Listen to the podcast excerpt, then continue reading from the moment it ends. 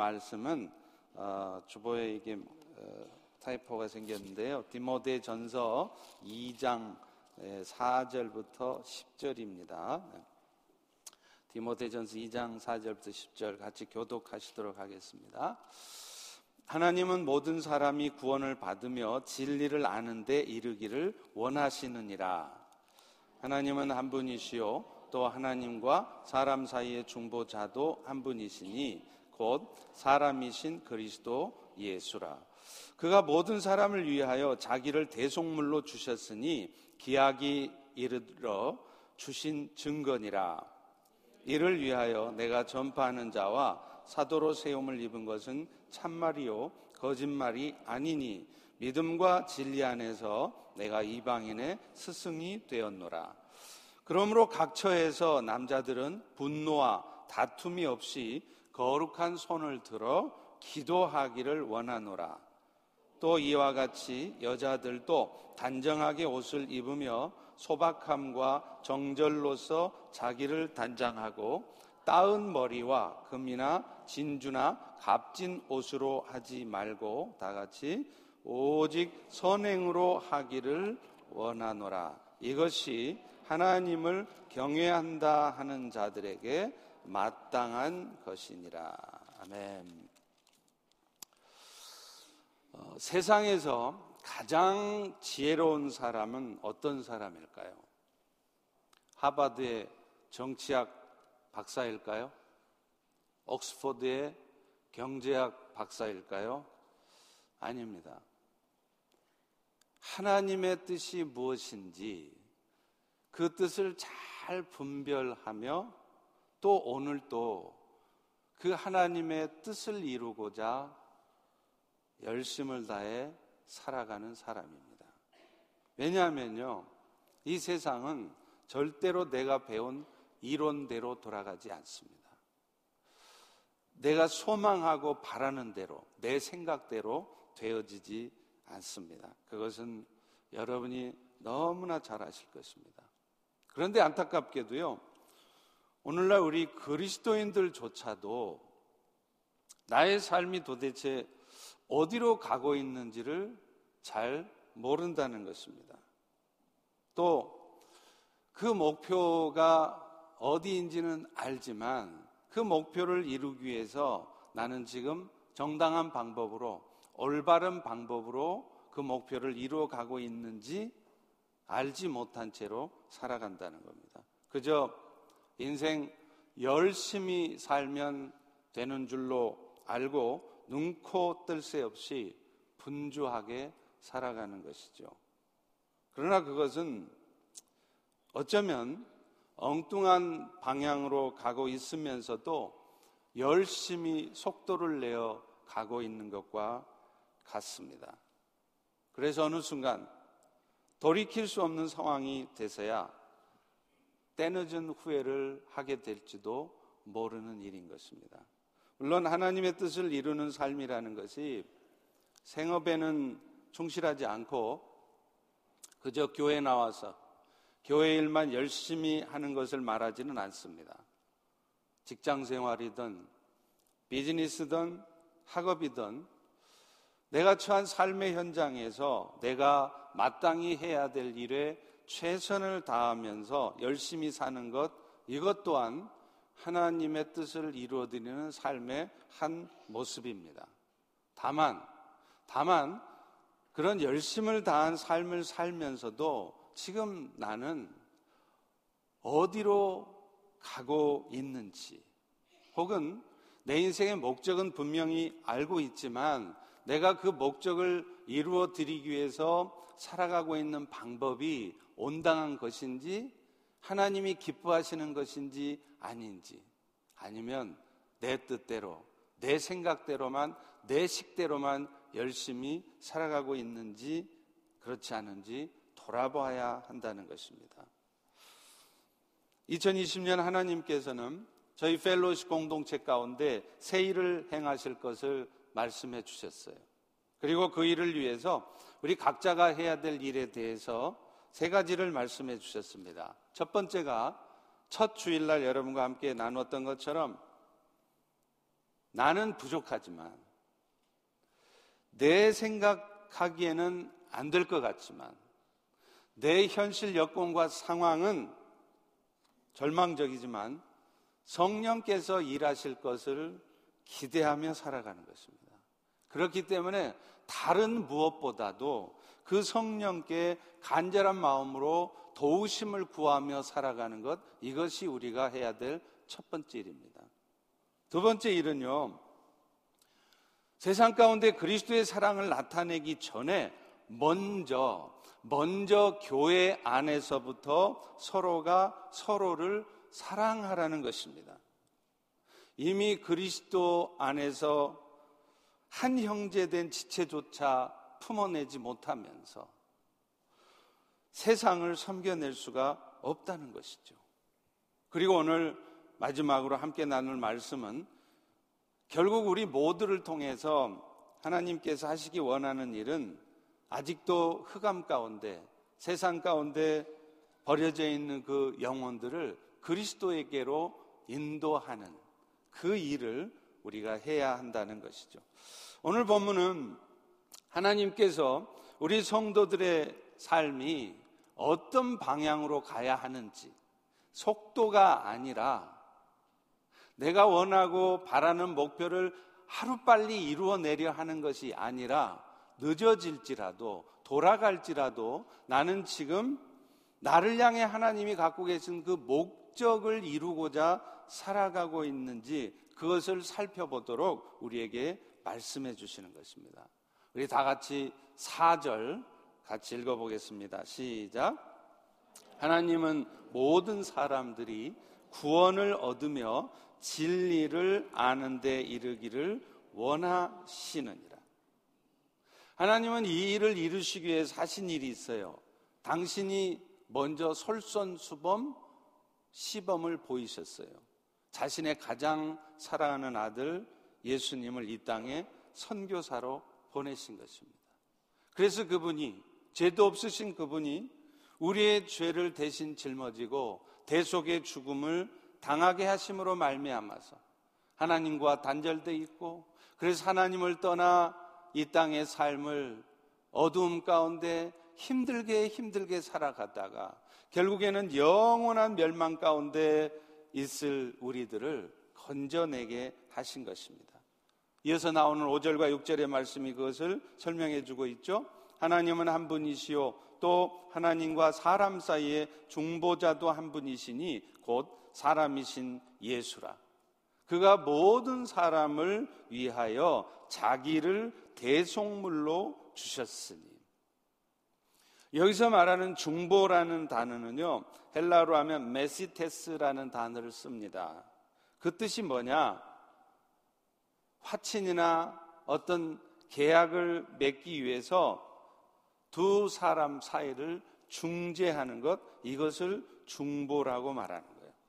그러니까 서로 얼굴도 쳐다보지 않으려 하고 서로가 서로를 알지 못하는 관계에 있었던 사람들이 잘 아는 화목된 하나된 관계가 되게 만드는 것이 바로 중보라는 것이죠. 그런데 예수님은 십자가의 죽으심을 통해서 그 일을 이루셨다는 거예요.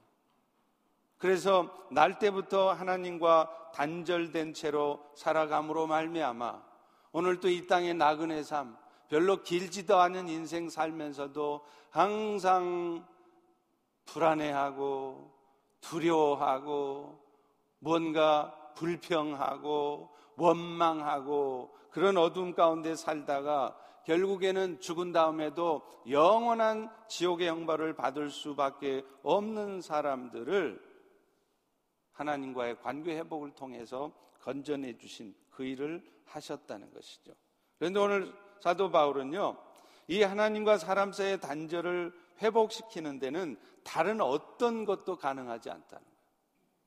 바꿔 말하면 예수 이외에 다른 어떤 신도 그 일을 이룰 수 없다는 겁니다. 심지어는 여러분의 어떤 선한 삶을 살고자 하는 노력으로도 그 일이 이루어지는 것은 아니라는 거예요. 왜 그럴까요? 우리 안에는 다 죄악된 본성이 있어서 우리 스스로의 노력과 힘으로는 절대로 하나님과의 관계를 회복시킬 수가 없습니다. 오직 유일하신 중보자 예수 그리스도 그분의 십자가의 죽으심과 부활하심을 믿는 그 믿음으로만 그 일이 이루어진다라고 하는 것이죠. 그래서 오늘 본문에도 그 예수를 한 분이신 중보자. 예수를 통하지 않고서는 예수 위에 다른 방법으로는 그 일이 이루어질 수 없다는 의미에서 한 분이신 중보자라고 말씀을 하는 것입니다. 그 일을 이루기 위해서 예수님은 자신이 죄인인 것처럼 율법의 요구를 이루어 주셨어요. 그래서 속전을 자기의 피값으로 지불했다 그러죠. 그 속전이라는 단어가 헬라어는 안틸리트론인데 그 뜻이 뭐냐면 노예나 죄수의 몸값을 나타내는 리트론하고 대신을 뜻하는 안티가 합성돼서 이루어진 단어예요. 다시 말하면 여러분 대신에 우리 대신에 예수님께서 우리의 몸값을 십자가의 죽음을 통하여서 대신 지불하셨다는 것이죠. 이렇게 그리스도께서 하신 일을 에베소서 2장 14절 16절을 이렇게 설명합니다. 그는 우리의 화평이신지라 둘로 하나를 만드사 원두된 것 곧 중간에 막힌 담을 자기 육체로 허시고 십자가로 이 둘을 한 몸으로 하나님과 화목하게 하려 하심이라 원수된 것을 십자가로 소멸하셨다 이렇게 말한다는 거예요. 여러분 기억하시죠? 예수님이 십자가에 죽으실 때 어떤 일이 일어났습니까? 가장 먼저는요, 하나님이 거하시는 성전의 지성소와 성소를 구분하는 휘장이 위로부터 아래로 찢어진 것이었습니다. 이것은 곧 예수님의 죽음이 하나님과 사람 사이를 가로막고 있던 장애물을 허물었다는 의미죠. 아시다시피 지성소는 하나님이 거하시는 장소입니다. 그래서 저와 여러분처럼 죄가 있는 인간들은 들어갈 수가 없어요. 만약 들어가면 곧바로 죽음입니다. 마치 빛이 나타나면 어둠은 굳이 사라져라 라고 명령하지 않아도 자동으로 사라지는 것과 같은 거예요. 그런데 그렇게 지성소와 성소를 구분하고 있던 휘장이 예수님의 죽으심으로 말미암아 찢어졌다는 것은 예수님께서 하나님과 단절되었던 관계를 회복시켜 주셨다는 의미예요. 그래서 죄가 있던 인생들도 하나님 앞에 나가기만 하면 곧바로 죽음을 당할 수밖에 없는 인생들도 저와 여러분들도 예수 그리스도의 은혜를 입어서 하나님 앞에 나아가서 영원한 생명의 은혜를 입고 오늘 또 이 나그네 삶 쉽지 않지만 그 하나님이 주시는 은혜로 살아갈 수 있게 되었다는 것이죠. 그런데 이 일이 바로 하나님과 인간 사이의 중보자이신 예수님을 통해서 이루어진 것입니다. 자, 그런데 문제는요. 그 예수님께서는 그 일을 이루시고 하늘 보좌 우편으로 돌아가셨다는 거예요. 그러면 이제 그 일을 누가 해야겠습니까? 그래서 예수님은 부활 승천하시면서 당신이 이루신 일들이 인류의 역사에서 계속해서 일어날 수 있도록 그 사명을 우리에게 맡기신 것입니다. 다 같이 7절을 같이 읽어보겠습니다. 시작. 이를 위해서 내가 전파하는 자와 사도로 세움을 입은 것은 참말이요 거짓말이 아니니 믿음과 진리 안에서 내가 내가 이방인의 스승이 되었노라. 이런 일들이 가능해지려면 사도 바울과 같이 그 일로 부름을 받은 사람들이 그리스도의 복음을 전해야 한다는 것이에요. 그런데 그 일은 사실은 사도 바울과 같은 특별한 사람에게만 주어진 사명인 것이 아니라 바울과 같이 그리스도 안에 있는 우리 모든 성도들에게 주어진 것이라는 것입니다. 그렇기 때문에 사실 오늘도 우리가 이 세상을 살아가면서 직장 생활을 하는 궁극적인 이유도 여기 있습니다. 내가 비즈니스를 열심히 하는 이유도 사실은 여기 있습니다. 직장에서 열심히 일하고 비즈니스를 열심히 해야 우리 가족들이 먹고 살지 이것도 역시 우리가 일하고 또 비즈니스를 하는 중요한 이유입니다. 그러나 그것은 사실은 우리 그리스도인들에게 있어서는 두 번째 이유예요. 첫 번째 이유는 따로 있습니다. 무엇입니까? 오늘도 세상을 향해 당신의 뜻을 이루어가고자 하는 하나님의 뜻을 함께 이루어가라는 거예요. 그래서 여러분이 여러분이 일하는 직장이 월급을 많이 주는 직장이든 적게 주는 직장이든 여러분의 보스가 여러분을 힘들게 하건 잘 대해주건 여러분의 비즈니스의 파트너가 여러분들에게 해를 끼치는 사람이건 유익을 주는 사람이건 상관없이 여러분의 직장과 비즈니스를 통해서 여러분이 받은 예수 그리스도의 은혜를 나타내 주는 것입니다. 그래서 내 삶을 통해서 하나님의 뜻이 이루어지게 하는 것 이것이 오늘도 여러분이 직장 생활도 하고 비즈니스도 하고 하는 목적이라는 것입니다. 사실 우리가 잘 몰라서 그렇죠. 세상사 돌아가는 일이 다 이 초점 가운데 돌아가요. 여러분 인생 가운데 벌어진 크고 작은 일들, 좋은 일이든 나쁜 일이든 황당한 일이든 예측 가능했던 일이든 상관없이 그런 일들이 일어난 것이 어떻게 보면 우연인 것 같고요. 또 사람들이 뭔가 잘못해서 그런 것 같고요. 그야말로 재수 없어서 일어난 일 같습니다. 그러나 그렇지 않습니다.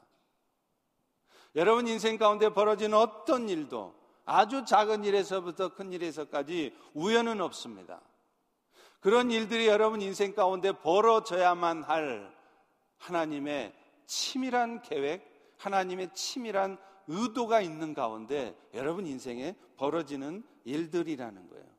그런데 우리는 종종 뭔가 일이 잘 안 되어지고 또 잘 안 풀려지면 뜻하지 않은 황당한 사건이 터지면 우리는 금방 낙심부터 하고 절망하고 불평부터 합니다.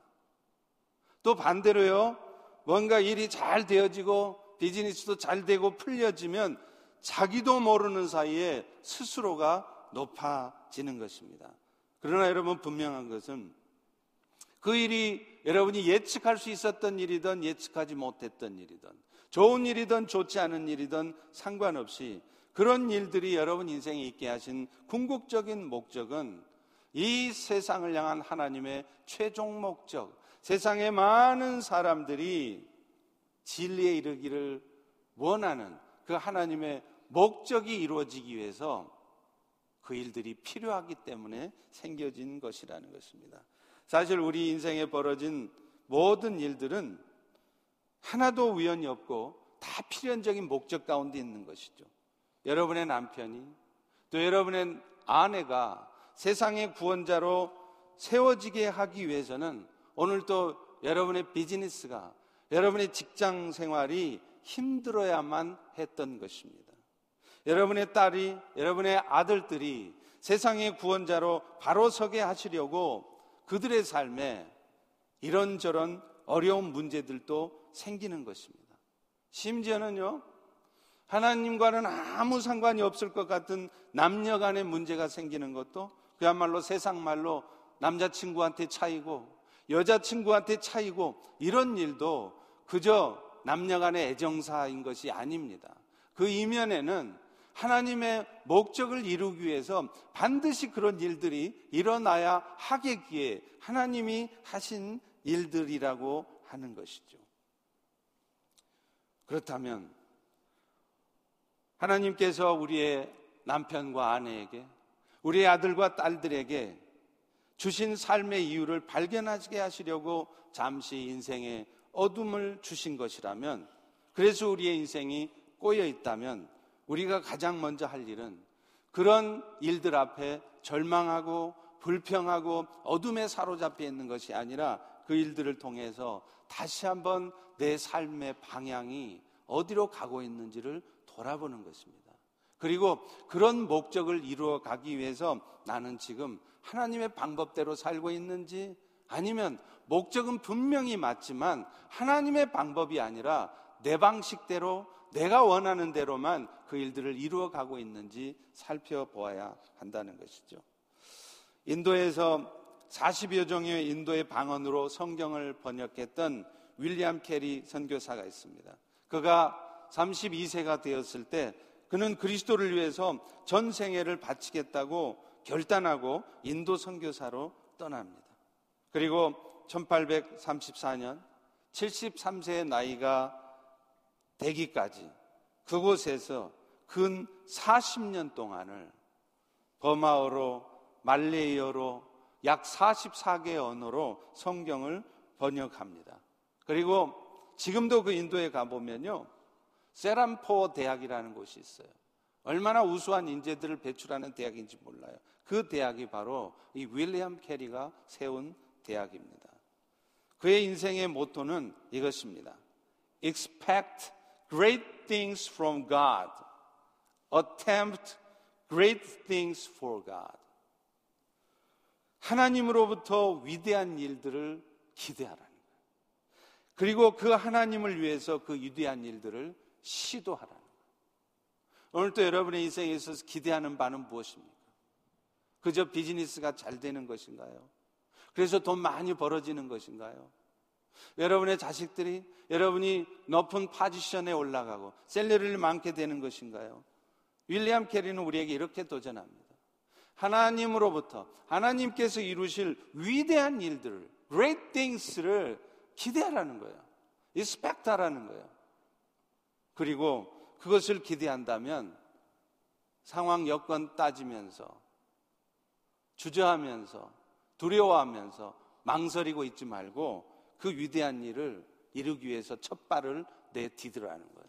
시도하라는 것입니다. 그런 구두 수선공으로 살아갈 때도요. 그저 돈을 벌기 위해서 그 일을 하지 않았습니다.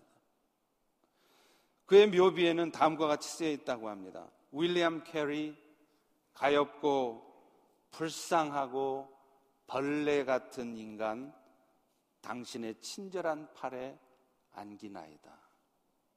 그는 임종의 순간에도 친구에게 이렇게 말했다고 합니다. 내가 죽으면 캐리에 대해서는 아무 말도 하지 말고 캐리의 구원주이신 예수에 대해서만 이야기하라는 것입니다.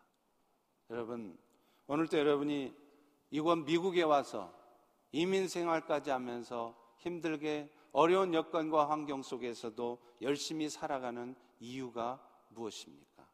여러분의 인생의 목적은 무엇이며 오늘 또 여러분이 열심히 살아가고 있는 여러분의 인생의 방향은 지금 어디로 가고 있습니까? 그렇다면 이 세상을 향한 하나님의 뜻을 우리는 구체적으로 어떻게 이루어갈 수 있을까요?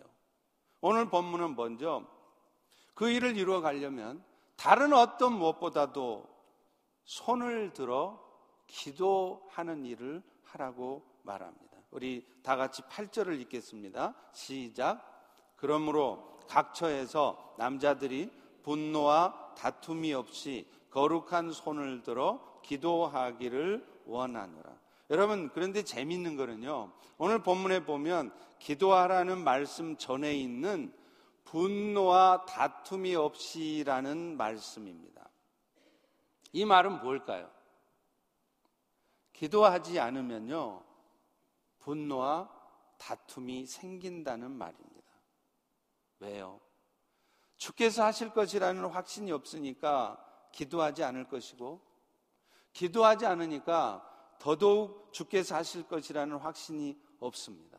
그러니 오직 자신의 경험과 자신의 이성적인 판단대로만 주의 뜻을 이루어 가려고 할 것이고, 그러면 당연히 분노가 생기게 되어 있습니다. 왜냐하면 다 마음에 안 들게 되어 있기 때문이에요.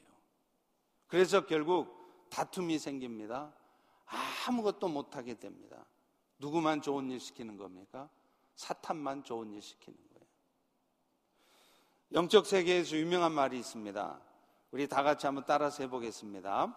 기도하는 사람은 말이 없다. 왜 그럴까요?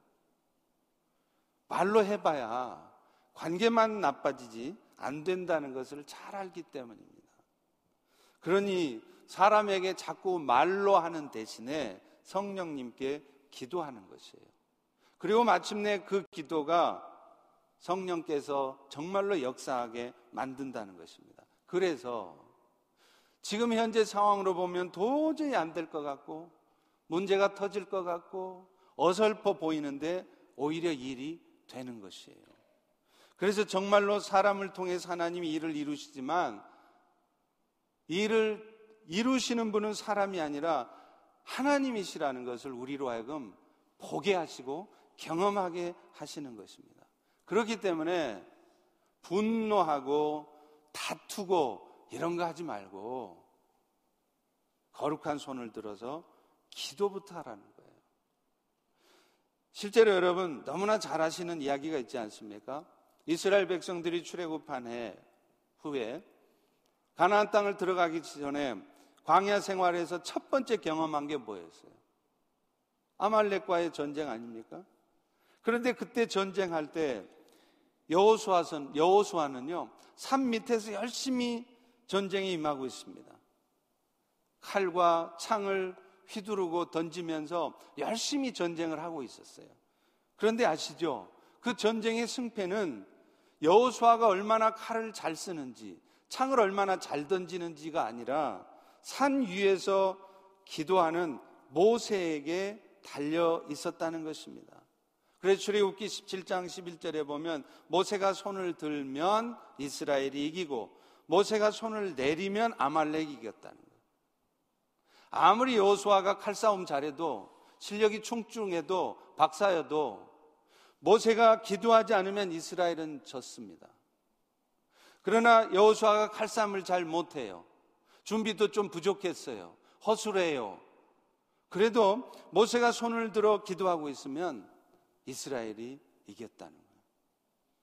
여러분, 선교사님들이 우리를 대신해서 현장에서 열심히 뛸 때 그 전쟁의 승패는 어디에서 결정날까요? 사실은 선교사님들의 현장에서가 아닙니다. 후방에서 기도하는 여러분들의 기도에 의해서 결정되는 거예요. 그렇기 때문에 선교사들에게 있어서 가장 필요한 것은 사실은 돈이 아니라 기도입니다. 관심입니다.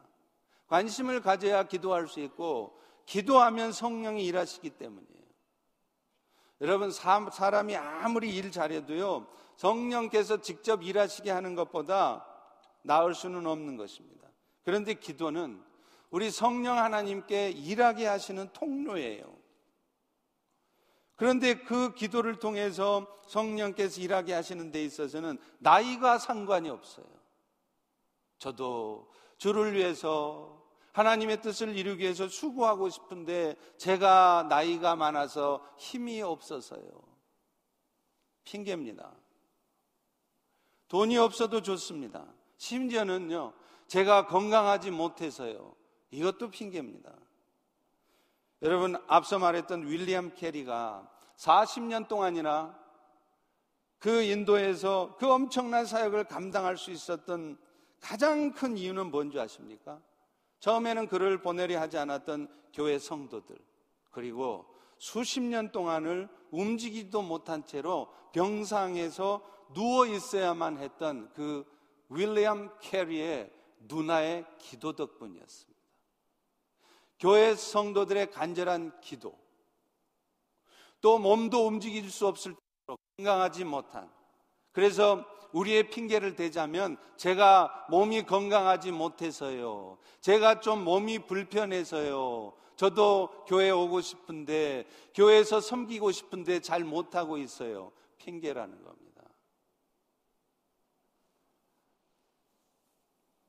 이번에 제가 휴가 동안 캘리포니아에 있는 어느 교회에 갔어요. 아주 큰 교회입니다. 그런데 그 교회에서 제가 예배 시간에 아주 도전받고 은혜 받았던 게 있었어요. 대배 설교 전에 전 교인이 선교사님의 기도 제목을 스크린에 띄워서 모든 교인, 수천 명의 교인들이 같이 기도하는 거예요. 왜 그럴까요? 그 주일날 짧은 예배 시간, 모든 게 아주 긴박하게 돌아가는 그 예배 시간에 왜 시간을 내서 기도할까요? 기도가 일한다는 것을 알기 때문입니다. 그렇게 매주 기도하면 30가정 정도 선교사들이 파송되어 있는데 1년에 모든 성도들이 그 선교사님을 위해서 최소한 두 번씩은 기도하게 된다는 거예요. 정말 도전이 되는 모습이었습니다. 돈을 많이 벌지 못한다고 선교 못하는 거 아닙니다. 돈을 못 벌면 시간 내어서 기도하시면 돼요. 운동하시면서 기도하실 수 있습니다. 그런 의미에서 저는 여러분들에게 도전하고 싶습니다. 이제 2020 펠로십 기도 제목으로 여러분들에게 비싼 종이, 두꺼운 종이로 프린트해서 나눠드렸어요. 그런데 안타까운 것은 지난주에 보니까 그걸 다 저기 뒤에 버리고 가셨더라고요. 여러분 기도하지 않고 여호와께서 예비하신 새로운 일이 어떻게 이루어집니까? 기도할 때 하나님이 역사하시는 것입니다. 그래서 저는 여러분 모두에게 도전합니다. 정말로 정말로 하루에 한 번씩 단 5분이라도 그 요일별 기도 제목을 가지고 하나님의 뜻을 함께 드린, 이루어 드리는 일에 동참하시기 바랍니다. 돈 안 들어갑니다. 건강 필요 없습니다. 5분밖에 안 걸리는 일입니다. 그럴 때 하나님은 역사하실 것입니다. 말씀드렸던 것처럼 제가 한국에서 섬겼던 교회에서도요, 매년 이렇게 기도 제목을 나눠드리고 모든 성도들이 1년 동안 그 기도 제목으로 기도하게 했어요. 제가 교회를 떠나올 때 정말 놀랐습니다. 한번 쭉 보았습니다. 그동안 기도했던 기도 제목. 거의 90% 이상이 이루어져 있더라고요. 그 기도 제목을 냈을 때는 이게 지금 우리 교회 여건, 재정 상태, 이런 상황 속에서 이게 이루어질까? 그런데 다 이루어져 있는 거예요. 왜 그랬을까요? 기도하니까 하나님이 이루, 이루어 주신 것입니다. 사랑하는 성도 여러분, 우리는 단 한순간도 하나님의 은혜가 아니면 아무것도 할 수 없습니다. 여러분이 아무리 비즈니스를 잘 되게 하려고 해도 여러분들이 아무리 직장 생활에서 여러분들이 하이 포지션으로 프로모션 되려고 해도 하나님의 은혜가 아니면 안 됩니다. 그걸 정말로 느끼고 아는 사람이라면 당연히 우리는 하루의 시작을 하나님의 말씀을 들으며 또 하나님 앞에 겸손하게 엎드려서 성령 하나님의 역사하실 것을 기대하는 가운데 도우심을 구함으로 시작해야 합니다. 그렇게 해보세요.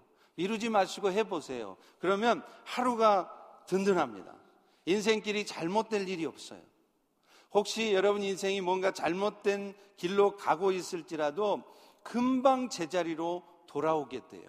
그렇게 기도하는 가운데 성령께서 여러분의 심령에 말씀해 주시기 때문입니다. 한국의 기성용이라고 하는 축구 선수하고 결혼한 한혜진이라는 탤런트 자매 아시죠? 이분이 간증하는 얘기를 들었어요. 이분이 기성용 선수를 따라서 영국으로 갔더니 할 일이 없더래요. 그래서 처음에는 너무 답답하고 왜 하나님이 나를 이곳에 보내셨는지 원망도 하고 그랬다는 거예요. 그런데 아무 할 일이 없으니까 결국 기도를 하게 되더라는 것이죠. 그래서 깊은 기도 가운데 들어가니까 자기가 그동안 예수를 믿고 어려서부터 신앙생활을 해왔지만 자신이 얼마나 신앙생활을 잘못해왔는지를 깨달았다는 거예요. 자신의 기도 제목의 거의 대부분은 잘못된 기도 제목이었다는 것을 깨달았다는 거예요.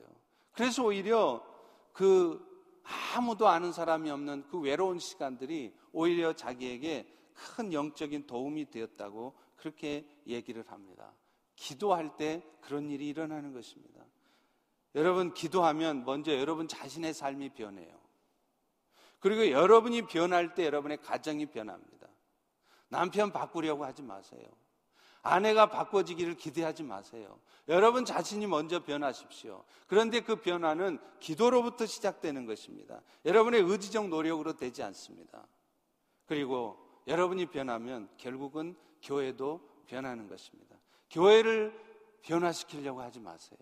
여러분 자신이 먼저 기도함으로 하나님 앞에 변화 받으십시오. 그러면 자동방으로 교회는 변하게 되어 있습니다. 오늘 본문은 두 번째로요. 세상 사람들을 예수 믿게 하고 그들도 진리에 이르게 하려면 결국에는 먼저 받은 예수님의 사랑을 세상에 나타내야 된다고 말해요.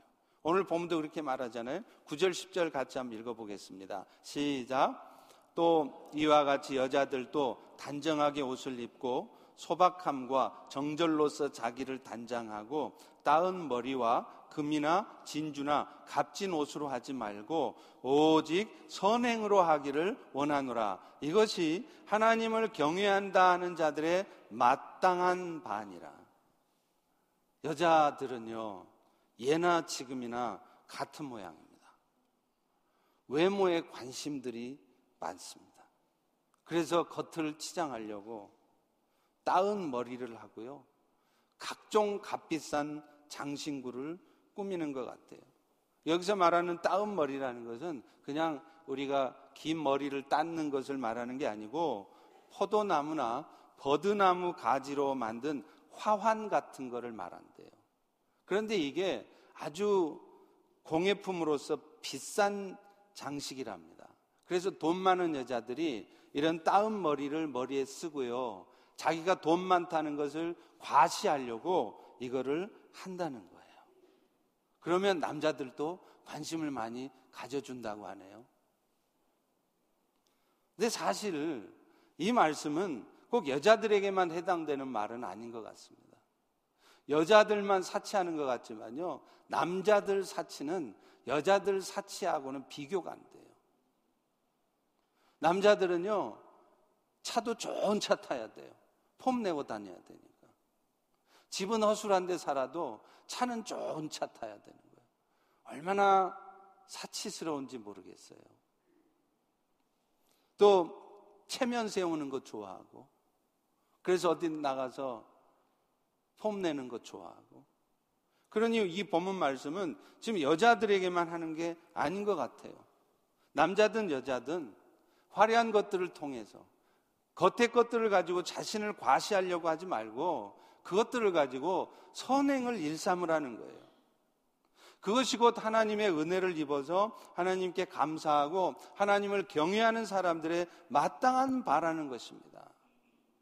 여러분, 좋은 집 살면 뭐 할까요? 집에 방이 10개면 뭐 할 거예요? 하루 저녁 자는 시간 10시간 자면 1시간은 1번 방, 2시간째는 2번 방, 번갈아 가면서 주무시겠습니까? 뭔 놈의 방이 그렇게 많이 필요해요? 사실 하나님께서 우리에게 물질적인 축복을 주셨다면 그건 사람들로부터 부러움이나 사고 그런 여러분들을 자랑하라고 주신 것이 아닙니다. 그런 마음으로 여러분이 물질의 축복을 누리고 자랑하고 있으면요. 그거 여러분 한순간에 날아갑니다. 조심하십시오. 한 방에 때리면 끝나요. 오히려 그것들을 가지고 갖지 못한 자들, 교회 안에 소외되고 힘들어하는 자들, 고통받는 자들을 살피라고 주신 것들인 것입니다. 사실 악한 본성을 가진 인간은 돈 많고 시간 많아 보세요. 반드시 무슨 짓 하는지 아십니까? 바람 피워요. 신앙 없는데 돈은 많아요. 시간 많아 보세요. 100%입니다. 바람 피웁니다. 예외가 없습니다. 그러니 여러분 죽어라고 돈 벌어봐야 결국 남 좋은 일 시킬 일, 여러분의 남편, 여러분의 아내 바람나게 만들 일을 왜 하시냐고요. 그렇게 애쓰게 모아 잡았자 그 돈은 언제 날아갈지도 몰라요. 한순간에 날아갑니다. 사해와 갈릴리 호수의 차이를 아십니까? 사해는 물을 받기만 했지 흘려보낼지를 몰라요. 그러니 죽는 것입니다. 그런데 갈릴리 호수는요, 헐몬산에 흘러내리는 물도 받지만 요단강으로 끊임없이 물을 흘려보내요. 그러니 그렇게 크지 않은 호수임에도 그 호수는 마르지 않고 많은 물고기가 살아있는 호수가 되는 것입니다. 하나님의 뜻이 이루어지려면 먼저 믿는 우리들이 하나님이 주신 축복들을 가지고 세상 사람들에게 선행을 베풀어야 하는 것입니다. 그래서 마태복음 5장 16절에도 말씀하잖아요. 이와 같이 너희 빛이 사람 앞에 비치기 해서 그들로 하여 너희의 착한 행실을 보고 하늘에 계신 너희 아버지께 영광 돌리게 하라. 세상 사람들 역시도 하나님께 영광 돌리게 하는 일, 다시 말하면 하나님의 뜻이 이루어지는 일은 어떻게 이루어지느냐 하면 우리가 입술로 전하는 예수 그리스도의 복음 때문에도 이루어지겠지만 먼저 은혜를 받은 우리들이 그리스도를 아는 빛을 세상 가운데 나타낼 때 이루어진다는 거예요. 내가 하나님으로부터 받은 축복을 가지고 나의 유익과 육신적인 쾌락과 나의 즐거움을 위해서 쓰는 것이 아니라 그 물질의 축복을 주신 하나님의 뜻에 합당하게 세상 가운데 그리스도의 사랑을 나타내는 그 일에 내가 쓰고 있어야 한다는 것입니다. 여러분 미션을 처치라는 것도 그거 아니에요? 모든 성도들이 선교사의 마인드로 선교사적인 삶을 사는 것입니다. 실제로 교회가 세워진 목적은요. 먼저 구원받은 성도들끼리 열심히 모여서 예배 가운데 찬양 막 뜨겁게 하고 우리끼리 북치고 장구치고 즐겁고 행복하게 서로 교제하고 사는 것 이것이 교회를 세우신 목적이 아닙니다. 결국에는 결국에는 그렇게 모여서 찬양도 하고 예배도 드리고 해서 은혜를 듬뿍 받은 다음에 그 은혜를 가지고 세상으로 나가라는 거예요.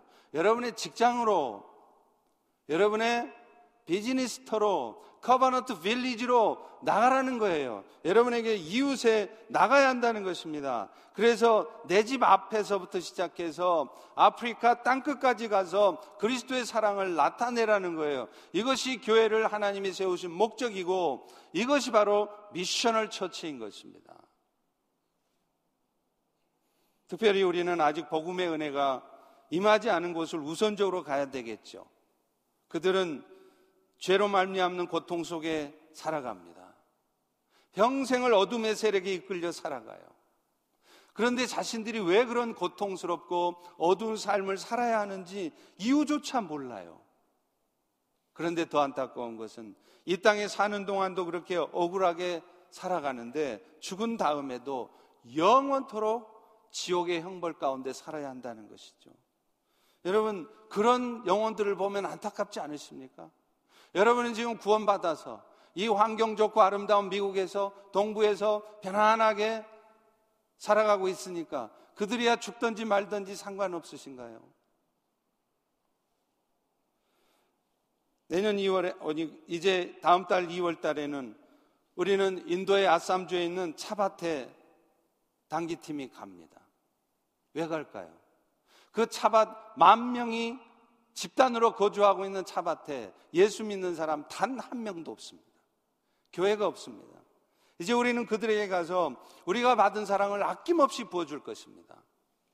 그래서 그곳에도 교회가 세워지게 할 것입니다. 그래서 주의 뜻이 이루어지게 할 것입니다. 여러분, 그 일을 위해서 우리는 기도해야 되고, 여러분이 갈 수 없다면 그 일을 위해서 여러분들의 것들을 드릴 수 있어야 하는 것입니다. 또한 땅 끝까지뿐만 아니라 당장에 내집 앞, 내 교회 앞에도 그리스도의 사랑을 나타낼 수 있어야 돼요. 그동안 사실 우리는 우리 바로 옆에 있는 이웃들에 소홀했습니다. 하나님께서 심지어는 우리 교회 땅 안에 37에이커나 되는 이 땅 안에 하나님이 강제적으로 밀어 놓은 영혼들이 있습니다. 커버넌트 빌리지에 사시는 분들이에요. 그런데 우리는 그분들조차 그동안 제대로 섬겨드리지 못했어요. 대략 90유닛 정도가 살고 계시는데 그 중에 한 2, 30유닛 정도가 우리 한인 어르신들이지만 나머지는 백인들, 흑인들, 히스패닉이에요. 우리는 진즉 그들에게 다가갔어야 합니다.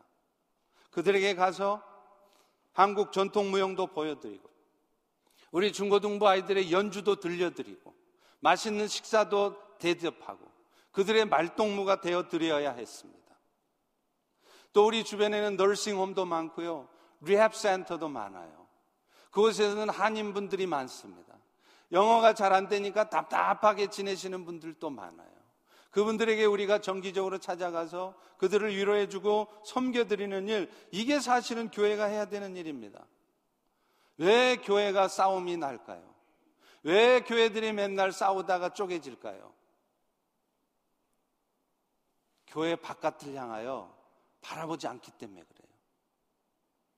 교회 바깥을 타겟으로 삼고 그리스도의 사랑을 교회 바깥에 내보기 위해서, 내 보여주기 위해서 나가지 않기 때문에 그래요. 그래서 아무것도 아닌 절차 문제 가지고, 아무것도 아닌 사소한 문제를 가지고 서로 싸우는 것입니다.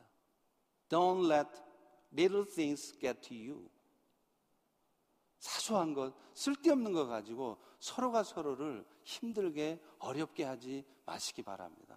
그러려면 어떻게 해야 됩니까? 우리의 타겟을 교회 바깥으로 삼아야 돼요.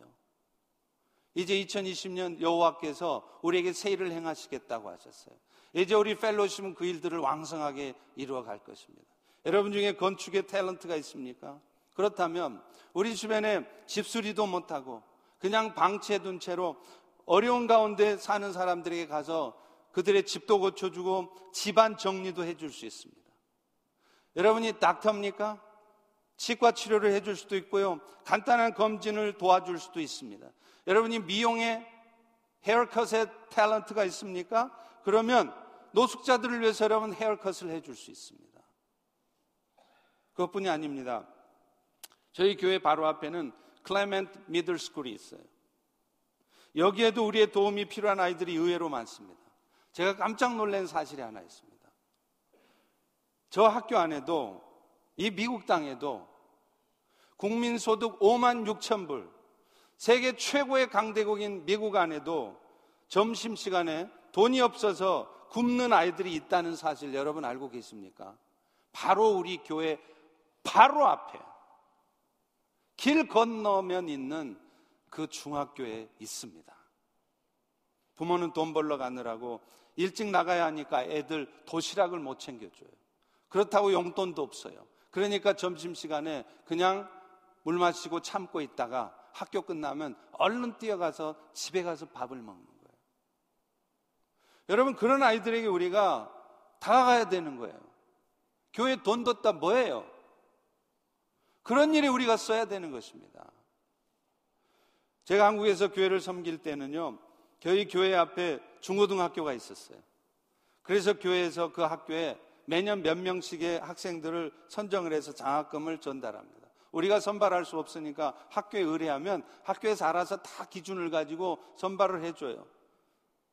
학생들에게 있어서 중고등학생들에게 2천불 적지 않은 돈이죠. 그 돈을 통해서 아이들이 얼마나 경전받고 힘을 얻는지 몰라요. 나중에 학교에서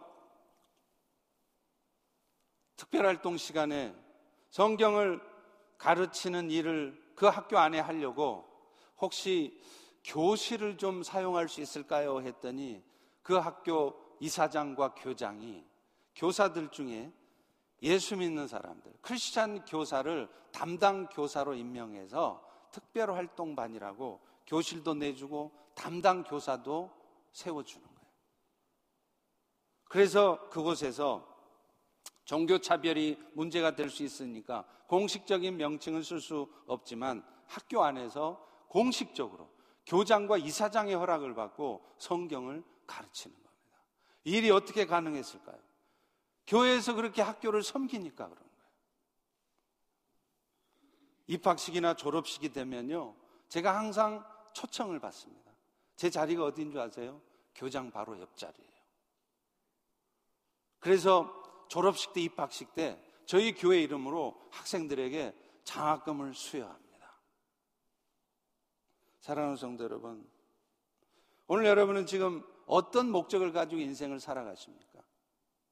그리고 여러분의 목적은 하나님의 뜻을 함께 이루어 가는 것이긴 하지만 그 방법조차 하나님이 원하시는 방법대로 살아가고 계십니까?